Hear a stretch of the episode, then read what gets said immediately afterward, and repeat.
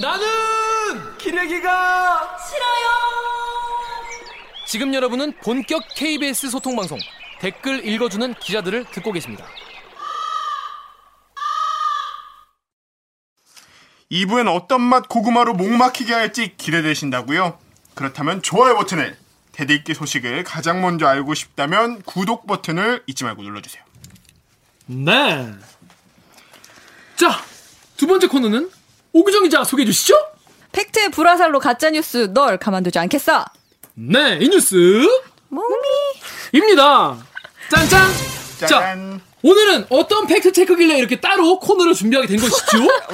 이거는 뭐 듣지도 못했네. 네. 아, 그런데 저는 팩트 체크를 오늘 한다길래 네. 당연히 우리 영욱. 여의도 닥터 스트레인지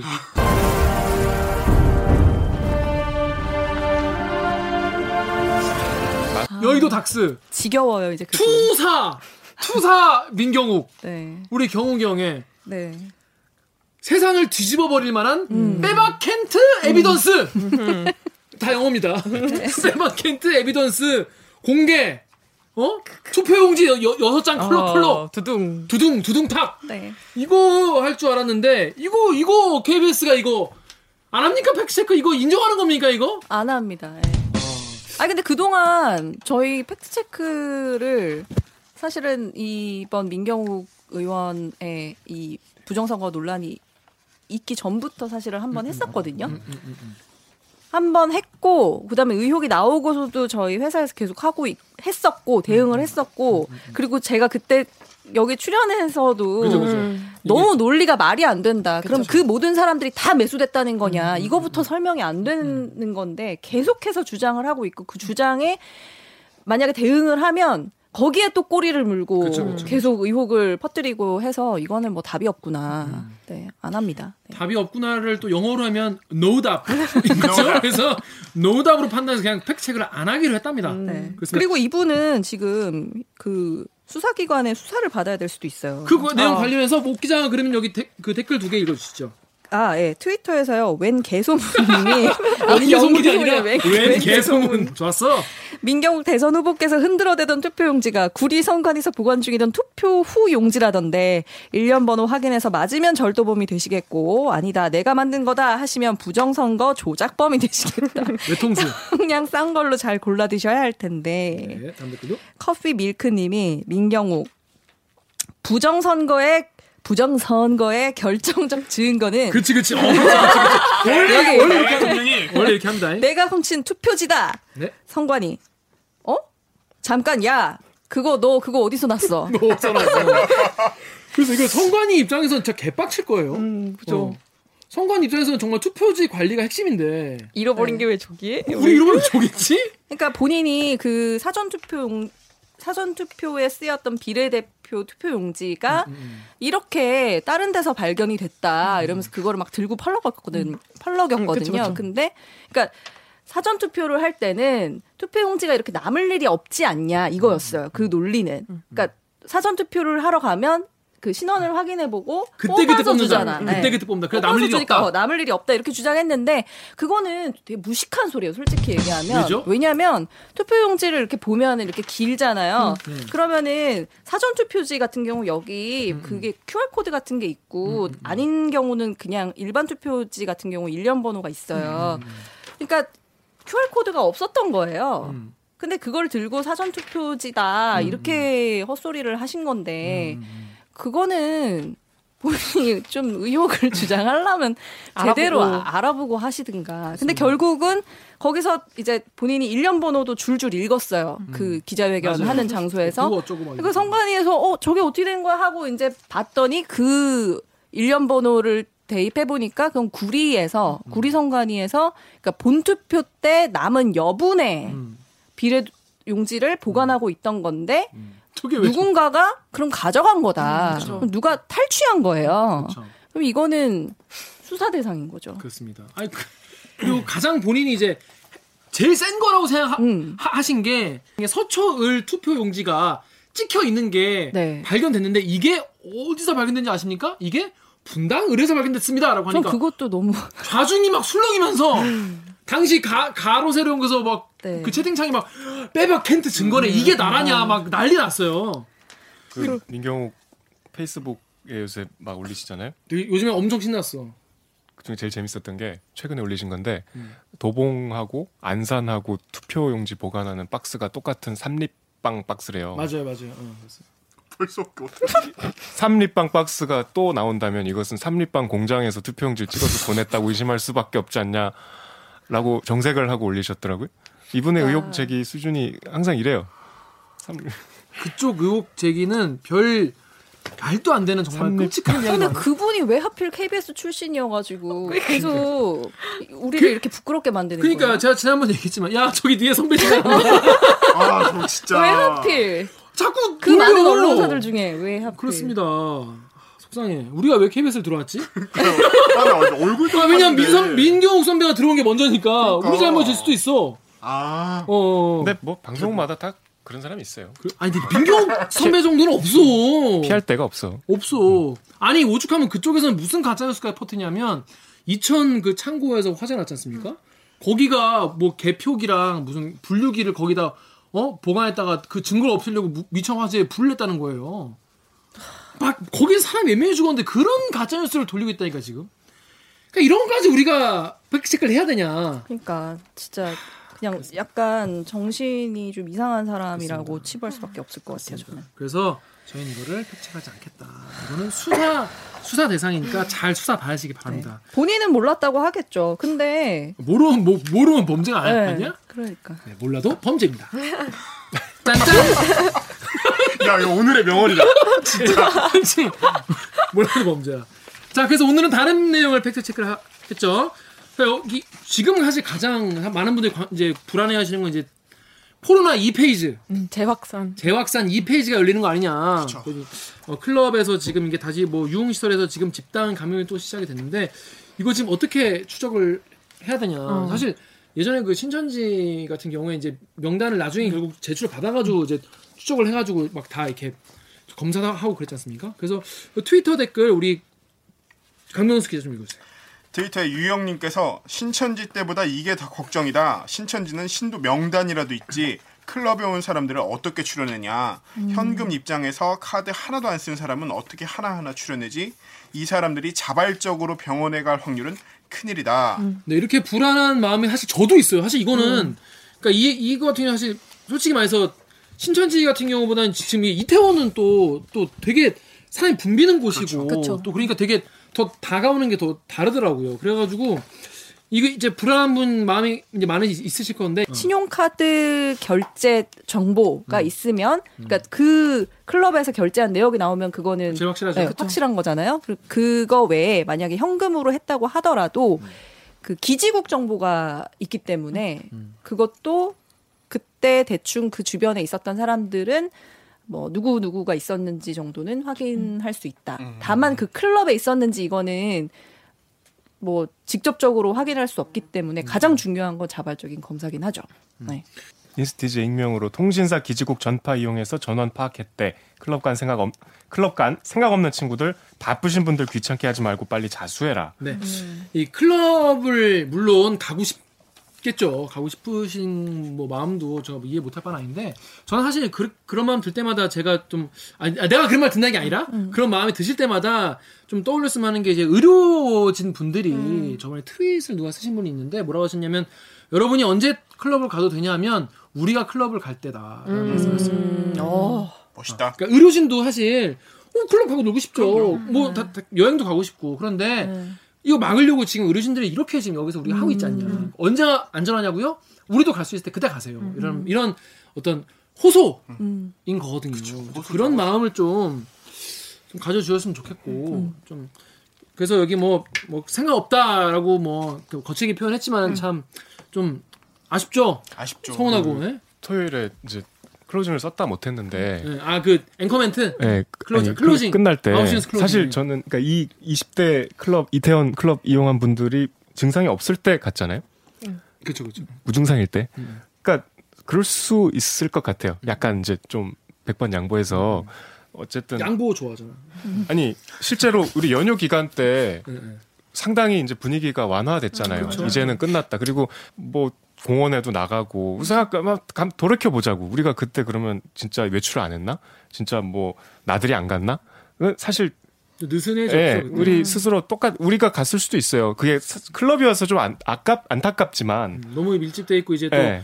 또 거리가 또 되게 가까운 그런 거 예전에. 우리 저 미국 유학 갔다 왔는데 증상이 있는 상태에서 제주도 여행 가고 그 모녀 모녀. 되게 네. 공분을 했. 그건 이제 증상이 있, 있는데 있었잖아요. 그- 있는데도 간 건 정말 근데 이제 이분들은 증상이 사실 없었어. 그러니까 너무 이 클럽을 간 분들을 이렇게 혐오시하면 음, 내가 클럽을 갔는데도 이게 아우팅을 못 해. 그러니까 조금 그거는 좀 시- 약간 분위기가 좀 심한 것 같고 그래서 이제 그런 얘기를 또 하면 우리 보도에 약간 톤하고 안 맞아서 그걸 못 했는데 아무튼 뭐 그런 면이 있는 것 같고요. 그렇죠. 그리고 아까 김 기자 말씀하신 거랑 같은 맥락으로 중대본에서 일요일에 그런 얘기를 했어요. 이게 20, 30대는 걸려도 가벼운 증상으로 그렇죠. 그치는데 그렇죠, 그렇죠. 사실 목숨을 왔다 갔다 잃는 거는 우리 어머니 5, 60대 어머니 아버지 세대거든요. 아니, 실제로 네. 여기 이제 클럽에 갔다가 나 이제 집에 간 분의 할머니가 걸리셨잖아요. 음, 맞아요. 음, 네. 음. 그래서 그러니까 더 조심해야죠. 사망자는 가면 안 되죠. 80대가 되게 7, 80대가 음. 되게 높고 그렇죠. 근데 걸리는 확진자는 20대가 높, 높더만 보니까 음. 그러니까 거의 이제 숙주가 되는 거죠. 옮기는 숙주가 건강한 숙주가 되는 거예요. 근데 이제 어떤 분들은 이게 이게 씨, 민간인 사찰 아니냐 음, 어떻게 음, 어, 무섭다, 그런 개인 정보다 거. 어? 막 그런 비판하신 분도 계세요. 우리 박 작가님이 여기 네이버 댓글 하지 마. 박 작가님 자기 소개 안 했죠? 아, 그러네요? 소개 다시 하시죠. 박은진 작가입니다. 2부부터 들어왔습니다. 네 댓글 읽어주시죠. 네, 네이버에 KYK4 땡땡땡땡님이요. 근데 이거 민간인 사찰 아닌가? 무슨 근거로 일반인들 위치를 마음대로 제공하지?라고 하셨는데요. 네. 거기에 요- 잠깐만. 그래서 이런 이런 지적 지적들이 있어요. 어떻게 이게 지금 불법이다. 개인 정보 유출 아니냐. 이거 사생활 침해 아니냐. 뭐 이런 얘기인데 이게 실제로 불법이 아니냐는 얘기가 사실 설득력 이 있을 수 있거든요. 이건 어떻게 된 거죠? 이거는 네. 합법이에요. 음. 이거는 합법이고 지금 사실 프라이버시 침해 논란이 있어요. 음, 왜냐하면 내가 그 감염병 걸린 사람이 아닐 수도 있잖아요. 그만 905명 중에는 클럽 방문자가 아닌 경우도 포함이 되어 있는 거잖아요. 근데 나의 어떤 이동 경로나 음. 내가 있었던 위치 정보가 정부에 노출이 됐다라고 하면 그건 프라이버시 침해 의 소지 논란의 소지가 있을 수 있는 거지만 이게 감염병 예방에 관한 거잖아요. 근데 그 감염병 예방이 그러니까 다른 것보다 더 우선하기 때문에 관련 법에도 명시가 돼 있어요. 관련 법이 따로 있군요. 네, 감염병 예방법 72조의 2의 2항을 보면 네. 그러니까 뭐 보건복지부 장관 아니면 뭐 지자체장 뭐 이런 사람 그러니까 이런 어이 책임 있는 사람들은 그 감염병 전파의 차단을 위해서 필요한 경우 환자, 의심자의 위치 정보를 경찰에 요청할 수 있고 그리고 요청을 받은 경찰은 통신 비밀 보호법에도 불구하고 위치 정보를 제공해야 된다. 음, 정당한 사유 없이 이걸 거부해서는 안 된다. 이렇게 명시가 돼 있어요. 음. 네. 그러니까 법적으로 문제가 되는 건 아닌 거죠. 뭐 영장이 있어야 된다거나 이런 것도 없는 거죠. 법적으로 쓰면 문제가 없는 거고요. 음. 이거 빨리 협조를 해가지고 빨리 이거 조기에 종식시키고 음. 마음 편히 놉시다. 우리 진짜 이거 언제까지 이게 이, 이- 언제까지 이거 해 이거. 노는 거 불안하게 놓으면 뭐 재미없는데. 근데 불안하게 노는 게 더 재밌긴 한데 그래요? 아무튼 이거 코로나는 그러면 안 돼. 코로나는 그러면 안 됩니다. 엄마 아빠한테 걸릴까 봐 그런 괜찮은데 아 그래가지고 박원순 시장이 다 뒤진다고 뭘 뒤져? 전화번호 다 뒤진다고. 뒤진다 이런 적 아니 그러니까 그렇게 그렇게 썸네일을 만들어가지고 말이죠. 어 스브스 뉴스가 엄청 어, 맞아요. 어, 그 조회수 많이 먹었더라고. 아, 깜짝 놀랐네. 스브스 뉴스. 스브스 뉴스가 다 뒤진다. 아, 박원순이 이러고 있는데 다 뒤진다 전화번호. 니 전화번호. 그러니까 그렇게 하기 전에 빨리빨리 이거 협조를 하셔가지고 우리 사실 성숙한 시민 아닙니까? 그러니까 이, 이 법이 근데 도입된 게 되게 또 아이러니하게 2018년에 처음 도입해서 이게 쓰였었는데 2015년 메르스 때 그때 확진자를 저희가 초기에 그 발견을 못 해가지고 동선 파악을 빨리 못 해가지고 아 박근혜 정부 때. 네 아, 그때, 이게 메르스 때. 좀 네. 퍼지게 된 그러니까 어, 어, 조기에 초반에. 방역을 못 하게 된 거예요. 맞아요. 그러니까 이때 이거를 이후에 다시 돌이켜 보니 음. 그때 당시에 조기 확진자를 찾아낼 수 있었다면 음. 동선을 알 수 있었다면 해서 이 위치 정보를 기지국 그 통신 정보를 이용한 위치 정보 확인할 수 있게 법이 도입이 된 거고 2018년부터 처음 그 쓰이게 된 거고 이번 어, 코로나 19 때는 이번이 네 번째예요. 이 기지국 정보를 오. 활용한 게. 어 그래요. 네. 원래 많이 그러니까 하는 구로콜 센터 그리고 동대문의 아, PC방에서 나왔을 네. 때 네. 그리고 설해마을 그 와인바에서 나왔을 때 이때도 기지국 정보를 활용해서 음. 방역 하는데 네 음. 썼었죠. 이, 이번이 약간 좀 규모가 사람이 많고 그래가지고 이제 좀 더 이슈가 되고 지금 관심이 많이 된 거지 원래 하던 방식. 그리고 원래 이게 좀 막 클럽에 놀러 갔다가 이렇게 됐다라고 하니까 이걸 다 뒤진다고 하니까 좀 더 뭔가 사생활 침해 아니냐 약간 이런 얘기가 더 나오는 것 같아요. 맞습니다. 좀 약간 다르죠. 자, 그래서 이제 근데 이번 그거 같은 경우에도 어, 정부가 되게 이 질본이랑 되게 착착착 빠르게 그 당황하지 않고. 당황하지 않고 준비되어 있다는 듯이 아 그러면 따따따 이렇게 어, 어, 하는 어. 반응이 있어요. 우리 어, 오규정 기자가 우리 네이버 댓글 읽어주세요. 네이버의 마이파 땡땡님이 진짜 일 하나는 잘하는 거 칭찬해줘야 함. 오히려 이번 사태로 국제적으로 이런 상황이 재발할 수 있다는 경각심을 일깨우는 계기가 될 수 있을 거라고 생각함. 정말 끝날 때까지는 끝난 게 아니고 이것도 잘 이겨내는 걸 보여주자. 네, 지- 저희가 이제 지난번 방송 때도 말씀을 드렸지만 사실 안 가본 길을 저 우리나라가 지금 가보는 거 아니겠습니까?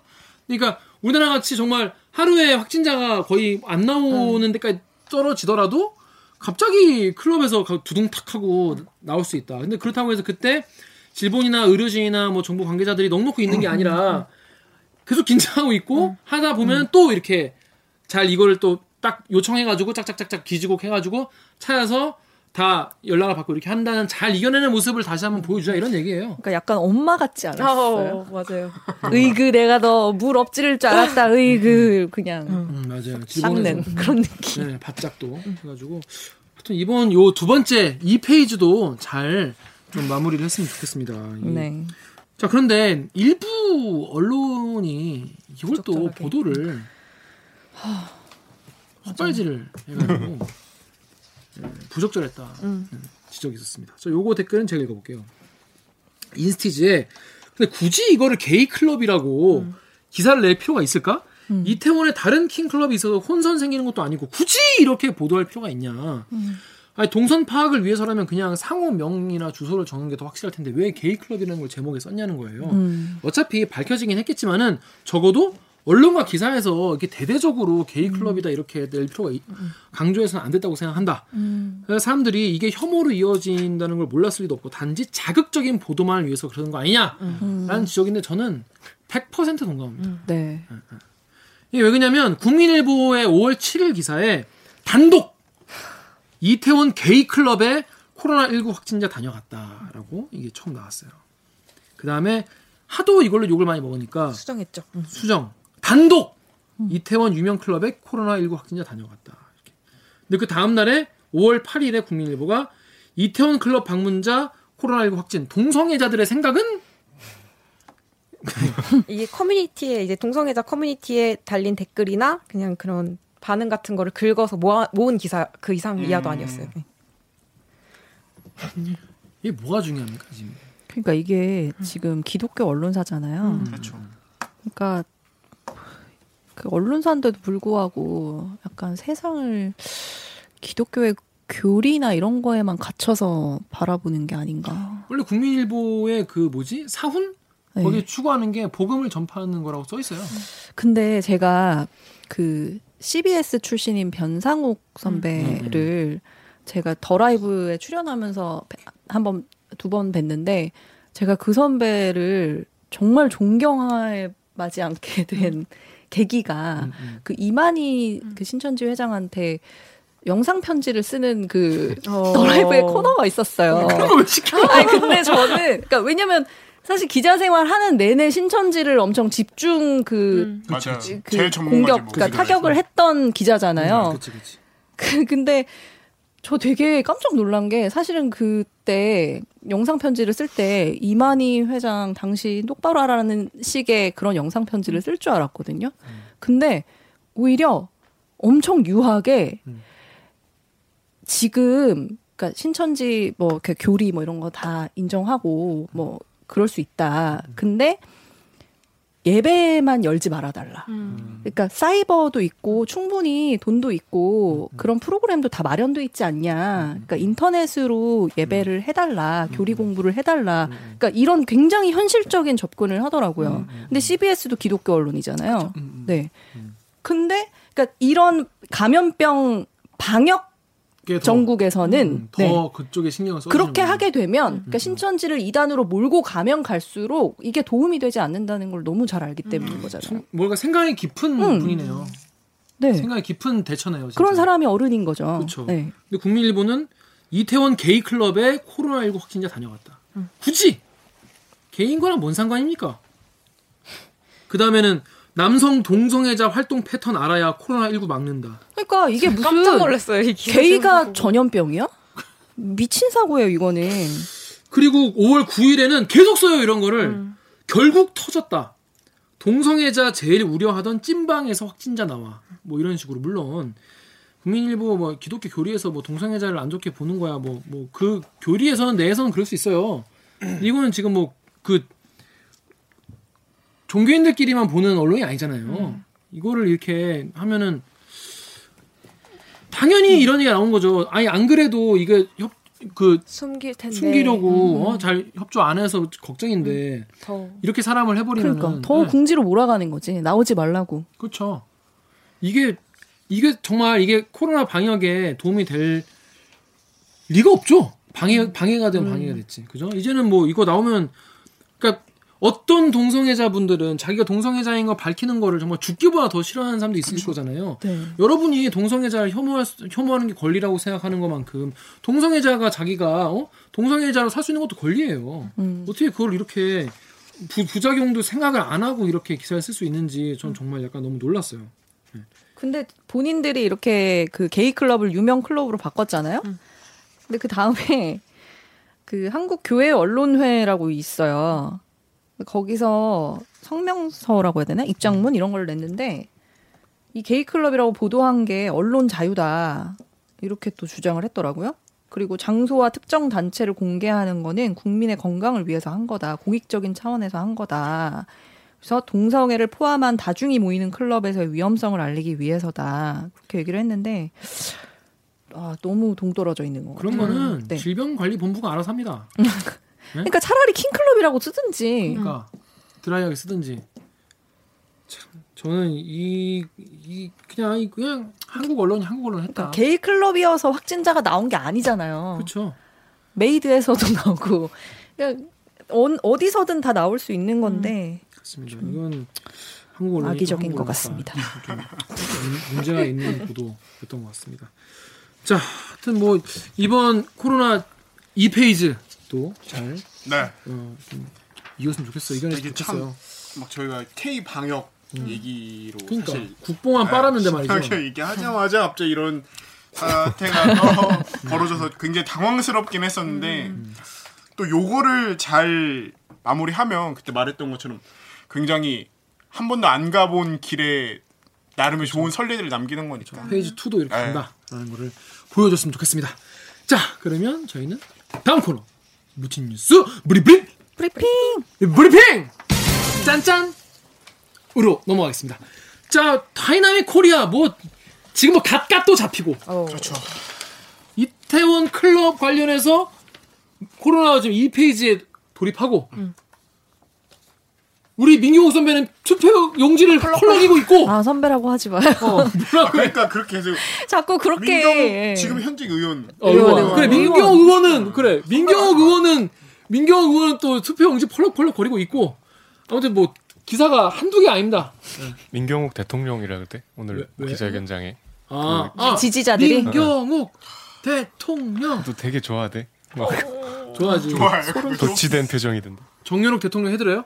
정연욱 대통령. 근데 그 채팅방에 보면은 그러니까 유튜브로 생중계 하잖아요. 근데 거기 채팅방에 보면 마술이나 보여달라 그런 분명히 대들기 본분 거의 가 있어 지금 보면은. 마술이나 해라. 말. 그러니까 가세연에 가가지고 마술 드립하는 분들은 다 대리 구독자야 내가 봤을 때. 그러지 마세요. 그분들 즐기시게 놔둬. 근데 꽤 많아, 꽤 많아. 그분들 즐기시게 놔둬요. 거기 분들은 내가 봤을 때는 아, 계속 그렇게 가- 그 보실 분들이기 때문에 자 아무튼 그래서 굵직한 뉴스가 많아가지고 주목받지 못한 뉴스가 있습니다. 그래서 저희가 그걸 정리해 드립니다. 무친 뉴스 브리핑 짜잔 자 첫 번째 뉴스는 우리 정렬의 기자가 준비했죠. 어떤 건 어떤 뉴스인가요? 지난 일요일에 문재인 대통령 취임 3주년 특별 연설 있었는데요. 이게 뭐 생각보다 주목은 못 받았어요. 왜냐하면 정상회담을 제의한다거나 음. 뭐 그런 시 정도의 충격적인 뉴스는 없었기 때문에 더군다나 이제 코로나 확진자가 이태원발에서 계속 나오고 있으니까 조금 묻힌 것 같은데 묻히기에는 너무 어, 좋은 내용들이 많았던 음. 아주 제 개인적으로는 훌륭한 음. 왜냐하면 3주년 연설이 이렇게 디테일한 걸 전 처음 봤어요. 음. 음. 아 근데 지금 지지율이 70. 71% 이게 말이 됩니까? 그러니까 원 역대. 그 대통령 지지율이 이제 3년차 지지율이 즉 역설적으로 좀 높았던 게 보수 정권 대통령이더라고요. 맞아요. 네. 이명박, 박근혜 이때가 이제 40% 중반이었고 그래서 40%라 그래가지고 그때 무슨 뭐 어, 무슨 뭐 무슨 뭐 무슨 뭐 정권 무슨 드라이브를 거니 많이 무슨 뭐 콘크리트 지지율 막, 막 그랬어요 그때. 뭐 그랬죠. 안정적인 지지율이라고. 안정적인 뭐- 지금은 71% 어, 오졌다. 노무현, 김대중은 20%대였고요. 그렇죠. 그때 워낙 괴롭혔죠. 음. 그러니까 직선제 개헌을 한 87년 이후에 음.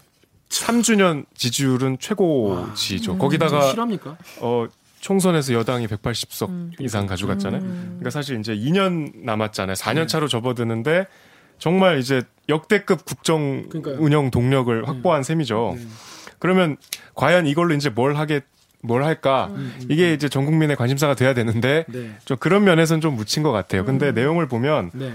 상당히 이 뭐랄까 보통 이런 연설은 좀 큰 의제, 그렇죠. 좀 총론을 제시하는데 음. 의외로 저 뭐랄까 좀 국민 일상과 직결되는 그게 디테일한, 이제 음. 어, 고용보험에 관한 얘기였다고 저는 생각해요. 네. 그래서 어떤 내용이 좀 있었나요? 있었나요? 그러니까 이제 내 연설의 한 70%는 코로나 얘기였고요. 그렇죠. 그래서 뭐 방역 체계를 바꾸겠다 뭐 그런 얘기도 있었고. 네, 이제 우리 뉴스도 그렇게 갔어요. 이제 코로나 한 꼭지, 그다음에 이제 고용보험 한 꼭지 했는데 고용보험 얘기를 많이 했어요. 왜냐하면 코로나 때문에 이제 드러난 여러 가지 그 자영업자뿐이 아. 음. 다 연계된 문제예요. 아, 직장인들도 이제 여러 가지 불안하고 좀 앞으로 이게 더 큰일 날 수 있겠다 이런 상황이 생겼잖아요. 그러니까 고용보험이라는 건 다 아시겠지만 내가 갑자기 실업자가 됐을 때 나라에서 일정 기간 급여를 주는 거잖아요. 실업급여.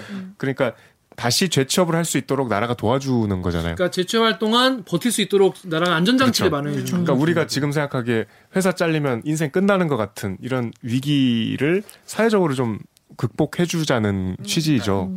그러니까 이거는 코로나보다는 조금 더 거시적인 그렇죠. 이야기인데 그러니까 이제 코로나 같이 이렇게 경제적으로 모두가 어려워지는 상황이 되니까 어디가 약한 골이었는지가 조금씩 보이기 더 시작을 하는 거죠. 예, 그러면서 그런 부분에 이제 정부가 이제 좀 주목을 했다고 볼 수 있는 그러니까 근데. 지금 그 고용보험은 이제 절반 정도가 정규직이 가입돼 네, 있는데 이게 이제 비정규직하고 네. 그다음에 이제 이슈가 됐던 게 특수고용 노동자들 그다음에 이제 마지막으로는 자영업자들까지 음. 단계적으로 해서 전 국민이 가입되게. 가입되면은 이제 시- 내가 일자리가 없어지면 심지어 자영업자도 내가 망하면 음. 일정 기간 실업급여를 받을 수 있게 하겠다 음, 이런 보관이잖아요. 이거를 저는 지금 3주년에 주요 키워드로 어, 포함을 시킨 게 굉장히 시의적절했고 음. 코로나 위기를 좀 세련되게 새로운 방향으로 돌파구를 찾는 그런 연설이었던 것 같아요. 음. 일단 그래서 전국민 고용보험에 대한 이야기가 나왔는데 사실 이게 내용이 어, 일단 경제 이슈가 일단 기본적으로 묻힌 것도 있어요. 그러니까 경제 이슈니까 뭔가 전국민 고용보험 그리고 정규직들은 사실 별 관심이 없어요. 정규직 네. 대신 그리고 실제로 약간 그래, 그래서였는지 좀 묻힌 경향이 좀 있었어요. 자 그랬는데 일단 이거에 대해서 일단 뭐 정부가 뭐만 하면 싫어하시는 분들도 많이 계시잖아요. 또 그리고 뭐 이거에 대해서 부정적인 입장을 가지신 분들도 계셨어요. 그래서 여기 네이버 데, 네이버 다음 댓글 우리 강병수 기자 좀 읽어주세요. 네이버의 WINP 땡땡땡땡님께서 고용보험 혜택이 아니라 세금 내놓으라는 거. 다음에서 카리스님께서는 전 국민 고용보험 반대. 정부가 제일 이득 보는 정책. 소상공인 자영업자 고용보험 필요보다 부담이 더 큰 정책. 누굴 위한 정책인가? 명분 만들어서 세금 걷는 일 앞으로 더 많아질 듯. 세금 세금을 내놓으라는 거다 이 말씀. 그 제가 이제 잘 몰라서 그러는데 정부가 이, 뭐 기업도 아니고 이득을 봐서 뭐 하겠다는 거죠? 정부가 돈을 많이 거두면 문재인 대통령이 부자가 되나요? 뭐, 전혀 아니 말이 안 근데 되는 기본적으로 보험이잖아요. 그래. 그리고 내가 보험 들 때를 생각해 보라고요. 내가 안정적인 어떤 그 생활 안정을 누리고 싶어 하면서 자영업자나 소상공인에도 불구하고 그런 안정을 누리고 싶어 하면서 그 고용보험 시대를 열겠다라고 하면 그건 또 세금 내는 거는 또 아까운 거예요. 내 삶은 안정적으로 보장해줘. 하지만 나 돈 내긴 더 싫어. 음, 막 이런 네. 돈더 내긴 싫어 이런 거. 이해는 하는데 고용보험 기금이 이제 지난해 적자가 2조 원 정도였거든요. 이제 그런 걸 지적할 수는 있죠. 근데 그 적자가 왜 생겼냐면 실업급여를 워낙 많이 줘서 그래요. 줘서 실업급여를 많이 준다는 건 실업급여를 받을 사람이 많다는 거잖아요. 그만큼 필요하다는 이 거죠. 고용에 대한 절박한 분들이 많기 때문에 거꾸로 말하면 그만큼 필요하다는 거예요. 그러니까 이걸 어, 수혜자를 확대한다는 건 그만큼 보험료를 많이 이제 걷겠죠. 음. 그게 이제 그게 보험 기금의 규모가 커지고 그만큼 혜택을 받는 분들이 많아지기 때문에 음. 이건 선순환이죠. 그래서 내가 그 혜택을 받아서 취업을 하면은 김원장 기자가 늘 얘기했듯이 음. 취업을 해서 뭔가 이제 그 나라의 돈이 더 많이 돌고 이러면 살림살이가 전반적으로 나아지겠죠. 네. 그거를 이제 나라가 좀 먼저 하자 이거고 여기서 이제 플러스 어 국민 취업 지원 제도까지 추진하겠다고 했어요. 그러니까 이거는 지금 실업 상태가 됐을 때 취업할 때까지 돈을 주는 거고 취업을 할 수 있도록 구체적으로 도움을 주겠다는 거예요. 그게 이미 관련 법안이 이제 국회에 있어요. 네. 이 지금 고용보험의 관련 입법도 그 특수고용 노동직, 그러니까 여기서 이슈가 됐던 것이 비정규직은 우리가 다 알고 있고 네. 특수고용 노동직이라는 게 이제 우리가 알고 있는 뭐 학습지 교사라든가 뭐 골프장 캐디라든가 대리 기사라든가 애매한 노동자. 그러니까 음. 고용주가 좀 애매한. 누군지 음, 불무 음, 불명확한 음. 분들인데 이분들 중에서 예술인을 포함하는 법안이 이제 어젠가요? 통과가 음, 맞아요. 그 저기 저. 상임위에선 통과가 됐어요. 그러니까 지금 대통령이 얘기한 이것들이 국회에서 아무 일 안 하면 사실 아무 그쵸. 소용이 없어요. 네. 어, 입법화가 돼야만 되는 사항들이라 지금 이제 국회에서 할 일이 많죠.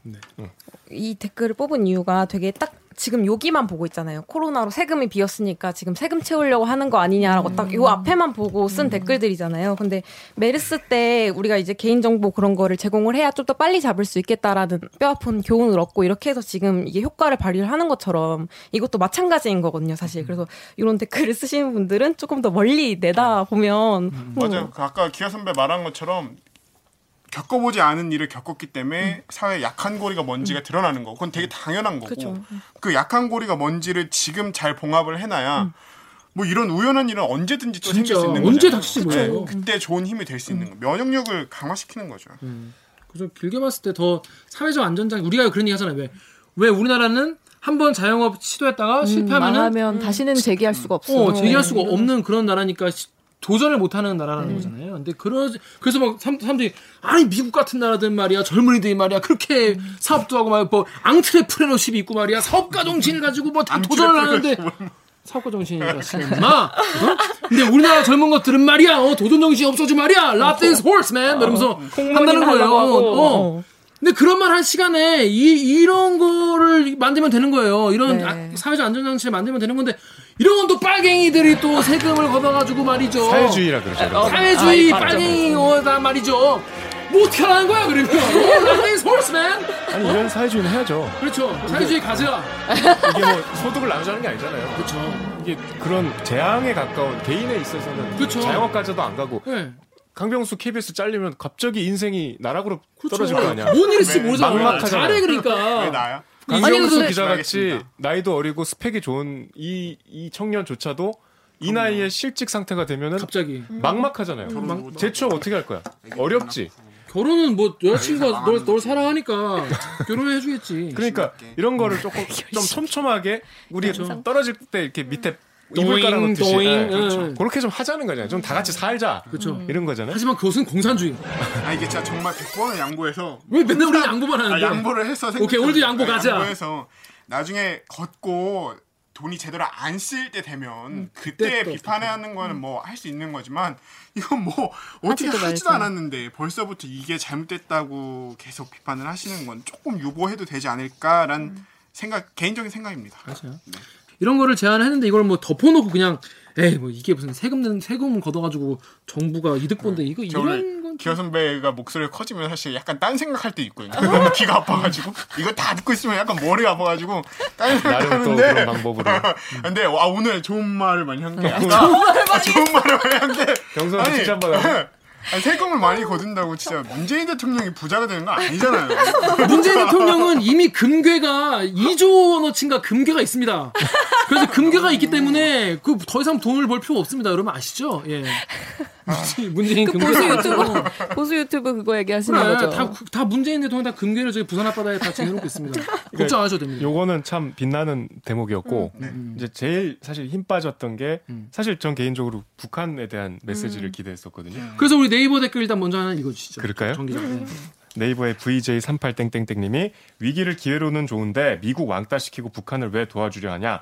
이럴 때 트럼프 열받아서 대북 제재하듯이 수출길 다 틀어막고 증권과의 총난사하면 경제 전시 상황이 아니라 초토화된다. 제발 북한 도울 생각 시간에 국민 좀 챙겨라.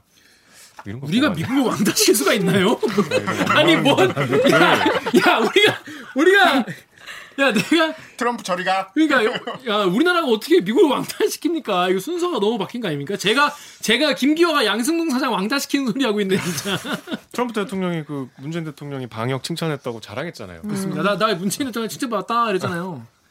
자, 그래서 이제 왜 북한 도와주려고 하냐 뭐 이런 지적들도 많이 있으세요. 근데 도, 도와주겠다는 메시지보다 이제 북한에서 응답이 없다 이렇게 끝났어요. 그 대북 정책 부분은 그건 좀 아쉬웠죠. 사실 굉장히 힘 빠지는 부분이었죠. 아쉬웠죠. 그러니까 예.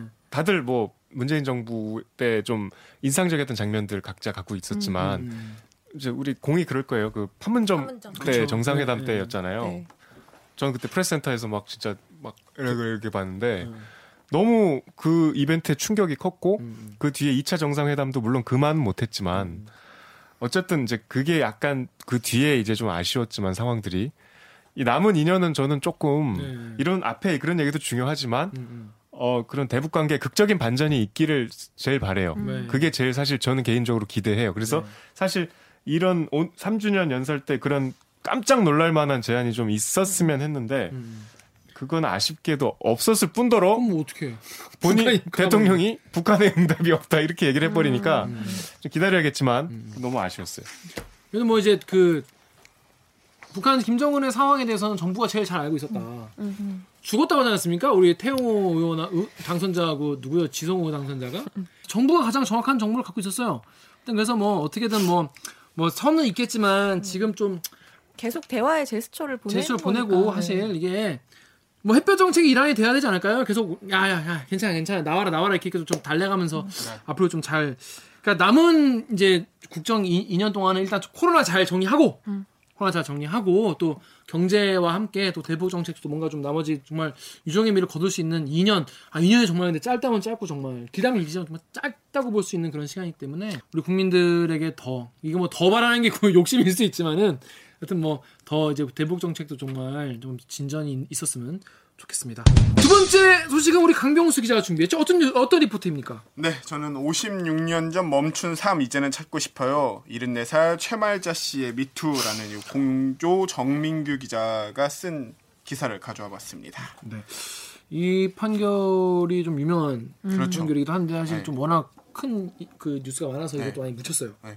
자, 어떤 내용이- 음. 사실 묻힌 뉴스도 묻힌 뉴스지만 앞으로 조금 더 지켜보면 좋지 않을까라는 의미에서 이 뉴스를 조금 선택을 해봤고 음, 어, 이 사건을 먼저 좀 간략하게 얘기를 좀 해드려야 될 것 같아요. 모르시는 분들도 있으니까 음, 이 최말자 씨가 이제 74살이시거든요. 지금 74 네, 지금 74살. 네, 시간을 한 56년 전으로 돌려서 1964년에 이 최말자 씨가 18살이던 때에 어 그 자기네 집 앞에 서성이던 이 21살 노모 씨라는 분, 노모 씨라는 아, 사람하고 노모 마주- 씨가 사람이었어요. 네, 노모 씨. 노모한 노, 노, 성이 노 씨인 음. 거죠. 네, 노모 씨랑 마주쳤는데 이 노 씨가 이 최말자 씨를 이제 강제로 추행을 성추행을 하려고 하던 거죠. 거리에서요. 네, 그 이제 다른 길로 유인해 가지고 유인해서, 네. 예, 가다가 강제로 성추행을 하려고 하고 그 와중에 이제 강제로 키스를 하려고 했던 거예요. 근데 그 키스를 하려고 하는 거를 이 최말자 씨가 막는 과정에서 이제 혀를 안으로 이제 입속으로 계속 집어넣으니까 혀를 강하게 깨물어서 혀가 1.5cm가 잘렸어요. 네, 그래서 이게 강제 키스 혀 절단 사건이라고 그 법원 사에도 나오는 되게 유명한 네, 사건이구나. 유명한 사건이거든요. 근데 문제는 뭐냐? 지금의 눈으로 보면 당연한 정당방인데 그 당시에 판결을 보니까 최 씨가 오히려 중상의 가해자가 돼가지고 강간미수는 이 노 씨한테 아예 적용되지도 않았고 최 씨의 최 씨의 정당방위 주장도 받아들여지지 않아가지고 법원의 판결을 봤더니 최 씨한테는 오히려 징역 10개월, 집행유예 2년이 선고됐고 지금의 눈으로 보면 당연한 가해자인 노 씨한테는 최 씨보다 적은 징역 6개월과 집행유예 2년이 선고가 된 거예요. 그렇게 56년의 시간이 흘렀고, 근데 이최 씨가 그동안에 그 한을 좀 계속 가져오다가 본인이 그동안에 좀 스스로 얘기하시길 이제 배움의 배움도 좀 부족했고 자기가 이런 어떻게 보면 우리 사회에서 이런 얘기가 다시 꺼, 꺼내지는 것 자체가 좀 꺼려지니까 얘기를 못 하고 있다가 그럴 수 있죠. 2017년에 이제 우리 사회에서 미투 운동도 일어나고 할 때 이제 한국 여성의 전화에 전화를 걸어서 상담을 받고 이 사건을 다시 한번 정확하게 법원의 판결을 다시 받아봤으면 좋겠다 해가지고 지난 5월에 지난 5월 6일에 다시 한번 법원 때 부산에 있는 법원에 재심을 청구한 그런 사건입니다. 그렇습니다. 근데 뭐 이런 뭐랄까 야만적인 판결이라고 해야 되나요? 정말 시- 뭐 그때는 뭐 시대가 옛날이니까 네. 지금이랑 기준이 달랐고 지금 기준으로 보면 정말 말도 안 되는 판결인데 네. 이런 판결이 뭐 하나가 아니라고 들었어요. 우리 정유럽 기자 여기 개드립 댓글 좀 읽어주세요. 개드립 긍정희님이 강간 피해자 부모한테 이왕 버린 몸 걍 결혼시키죠 한 amazing한 사건도 있었음. 크크. 이게 이거요? 네, 쭉 들어보세요. 이제 썬데이 서울 70, 73년 5월 20일호에 실렸답니다. 5월 3일 정모군 17살 경북 김천에 사는 짝사랑했던 이모 양을 꿰어내 강제로 욕을 보이고 구속, 기소돼 1심에서 징역을 선고받고 고법에 항소했는데 이날 판사들은 그럴 게 뭐 있냐 기왕 버린 몸이니 오히려 짝을 지어 짝을 지어주어 100년 해로 시킨 이 판사 이랬다고? 네. 는 식으로 양가 부모를 설득했다고? 법정에서 약혼까지 지금 100년 해로 시키는 게 싫어하냐? 좋겠다고. 그러니까 한 문, 뭐- 그러니까 썬데이 서울이네. 한, 한 문장마다 다 납득이 안 되는 아 이거 실화예요? 실화입니다. 같은 일이 최말자 씨한테도 일어났어요. 마찬가지로 수사 과정에서 검- 검사. 검사 가 최말자 씨한테 한 얘기를 조금 wording을 살펴보면 네. 가해자와 결혼하면 간단하지 않느냐 응? 혹은 여자가 남자를 불구로 만들었다. 아 혀, 혀. 혀. 어. 실제로 법원에서도 그 판단 법원이 판결문에 이제 이 취재진이 판결문을 그 옛날 판결문을 구해서 봤더니 판결문 말미에 덧붙인 글이 가해자의 혀를 끊어버려 가해자를 일생 말 못하는 불구의 몸이 되게 하는 것과 같은 방위 행위는 일반적 객관적으로 볼 때 법이 허용하는 상당한 방위의 정도를 지나칠 것이라 할 것이며 이렇게 판결해서 그래서 최 씨가 정당 방위가 아니고 지나친 방이었다. 네, 지나친 방향 상해죄다. 그래서 6개월간 구속된 채로 재판을 구금을 당했고 인신이 징역 10개월에 집행유예 2년이에요. 기왕 버린 몸이니 짝을 지어지게 해주어 백년 해로를 하는 것이 좋겠다라거나 검사가 그냥 결혼하면 간단한 일일 거라고 얘기했다는 것이죠. 참 놀랍습니다. 그래서 지금 이제 이분이 그래서 재심을 요청을 하- 할 건가요? 그래서 여기 허약 체질님과 응애요님 댓글 박은진 작가가 읽어주세요. 어, 개드립에서 허약 체질님이요. 저거 여성이 강간범에 혀를 깨물어서 상처를 입힌 정도가 너무 심해서 그런 거라고 함. 그런데 사실 여성이 뭔 수로 저 상황에서 벗어나겠냐. 저렇게라도 저항을 할 수밖에 없는 것이 현실인데 알다시피 우리나라는 정당방위란 걸 자체를 인정을 안 한다. 아마 지금 재심 요청해도 달라지는 건 없을 것이다. 라고 하셨고요. 응애요 님이 저 시절에는 정당방위를 거의 취급 안 해줬음. 지금은 정당방위 인정이 확대되고 있는 추세니까 아마 재심하면 99% 판결이 뒤집힐 거임. 이라고 하셨습니다. 재심을 그래서 이분이 요청을 하시는 거죠. 그래서 재심을 청구를 한 상황이고 근데 재심 청구하려면 그, 그 요건이 성립을 해야 될 텐데. 그렇죠. 예. 그게 굉장히 복잡하고 사실 되게 어려워요. 재심이란 게 어려워요, 어쨌든 1, 2, 3심까지 가서 일반적으로 판 법원의 판단이 한번 끝난 상태인데 그쵸. 그거에 대해서 다시 한번 판단해 달라 하는 거니까 다른 복잡한 요건을 다 차치하고 가장 핵심적인 일반적으로 재심이 인정될 때 어, 살펴보는 요건만 살펴보면은 일단은 사실관계가 완벽하게 달라졌는지 여부. 예를 들면 뭐 이춘재 화성살인 사건처럼 정말 억울한 분이 가해자로 몰렸, 몰렸었는데 명확한 가해자가 나온 거잖아요. 그렇죠. 사실관계가 달라진 경우, 혹은 수사에 위법성이 있는 경우, 요 두 가지 요건을 가장 핵심적으로 살펴본다고 해요. 근데 이번 건 같은 경우는 재심의 청구 이제 재심 청구가 받아들여질지 여부를 두고 법조계에서도 이제 논란이 있지만 음, 어, 확언할 수는 없는 상태지만 재심 청구가 가능하다는 쪽 입장에서는 당시 이 최말자 씨의 주장으로는 최말자 씨의 주장으로는 검사가 수사를 하는 과정에서 뭐 영장도 없이 구금을 했고 그다음에 어. 변호사의 도움을 받을 수도 없는 상황이었고 해서 음. 수사의 위법성이 있기 때문에 이 부분을 어, 이 부분에 대해서 다시 한번 판단을 할 요건을 갖추고 있다. 그건 또 말이 되네요. 네. 근데 문제가 뭐냐면은 너무 오래된 사건이라 지금 수사 기록이 많이 남아 있지 않아요. 어, 그래서. 이거에 대해서 여러 기관을 통해서 지금 다시 한번 변호사분들이 노력을 해보고 있다고는 하는데 더 웃긴 게 뭐냐면은 이 노 씨가 혀가 잘리고 나서 이제 최 씨, 그 최말자 씨 집에 자기를 이렇게 부상을 입혔다고 죽여버리겠다고 칼을 들고 집에 침입을 해요. 그래서 유일하게 노 씨가 노 씨한테 적용된 형 그 벌, 주거 침입이에요? 네, 죄는 주거 침입. 그뭐 그거밖에 없어요. 살인 미수나 아니면 뭐 강 강도 뭐 이런 네, 것도 주거 침입으로.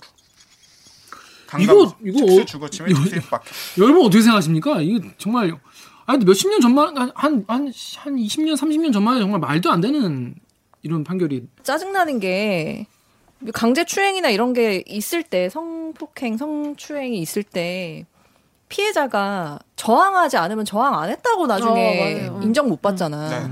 근데 저항하면은 정도가 지나쳤다고 왜 이렇게 과하게 저항하냐? 처벌하잖아. 어쩌라는 거야. 그렇습니다. 적당한 적당한 거를 그때 범죄를 당할 때 내가 딱이 정신을 정도가 차- 적당하겠군. 막 이렇게 해가지고 판단을 해가지고 그렇게 해야 되나?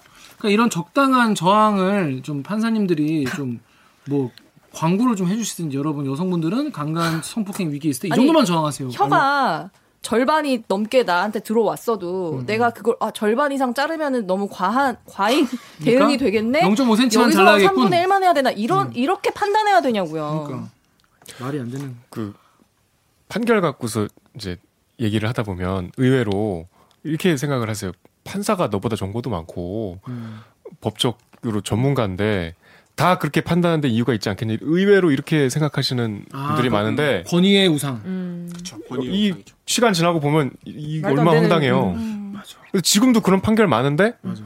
그러니까 법 판사도 어떤 절대적인 그 판단 기준과 권위가 있는 게 아니고 절대. 그렇죠. 그. 시- 우리 동시대에 어. 같이 살아가는 인간이기 때문에 지금 시대의 상식과 이런 거에 많이 좀 생각해 보세요. 5.18 재판하다가 총선 나간다고 뛰쳐나간 그 놈도 있잖아.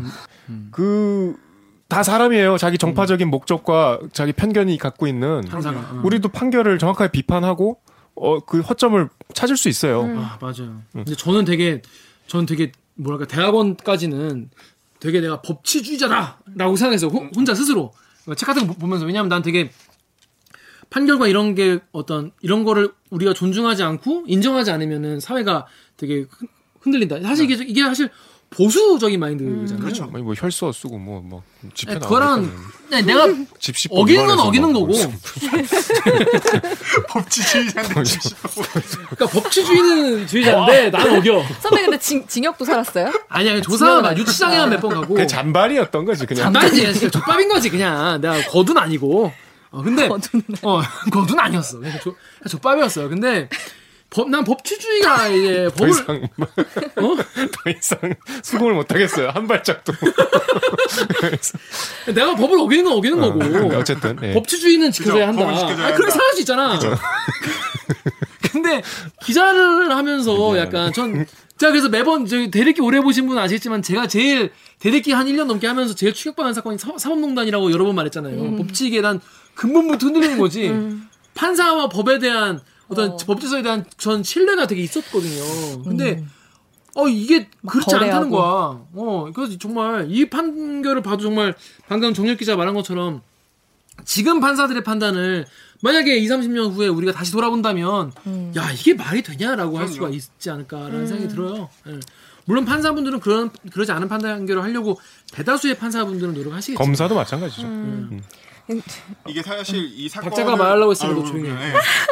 아, 이게 갑자기 조선일보에서 얘기 죄송한데 조선일보 칼럼에서 이상한데. 그 국민 청와대 국민 청원에 의해서 약간 뭐 판결이 영향을 받거나 이런 걸 보고 어떤 칼럼 기자분께서 대중 독재가 이루어진다 약간 이런 식으로 표현을 하셨어요. 그러니까 신성한 법의 이런 양심이나 법에 의해서 판단을 해야 되는데 대중의 목소리에 흔들리면 안 된다라고 했지만 사실 이렇게 돌아보면 양심이나 법에 의해서 판결을 해도 얼마나 이렇게 바뀔 수 있다는 걸 알 수 있잖아요. 그래서 그런 거를 보고 약간 대중 독재다. 막 대중 목소리 흔들리면 안 되죠. 음. 그러니까 판사가 그걸 걸러서 이렇게 객관적으로 판단을 해야지. 근데 그게 그리고 뭐 가해자와 결혼하면 간단하지 않냐 이런 거는 네, 이- 양심과 법에 그러니까 따라 판결하고 이 판사 개개인의 역량이 얼마나 이렇게 네. 열심히 음. 드러나요.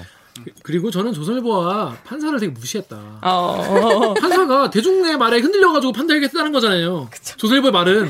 그렇죠. 그 판사를 개무시한 거 아닙니까? 그 판사분은 조선일보를 명예훼손으로 고소하십시오. 네. 왜 나의 나의 객관적이고 어? 정말 내가 얼마나 힘들게 고민해가지고 내린 판결을 내가 떼법이오 내가 어 내가 대중이 하냐. 판단해 해소라고 조선일보가 일방적으로 주장한 거 아닙니까? 조선일보를 고소하십시오. 네. 자, 그렇습니다. 그래서 제 생각엔 이거 아- 재심이 될지 안 될지 좀 박- 강경수 기자가 앞으로 이거 좀 팔로우 좀 해주시고 다시 한번 좀 부산 기사인데.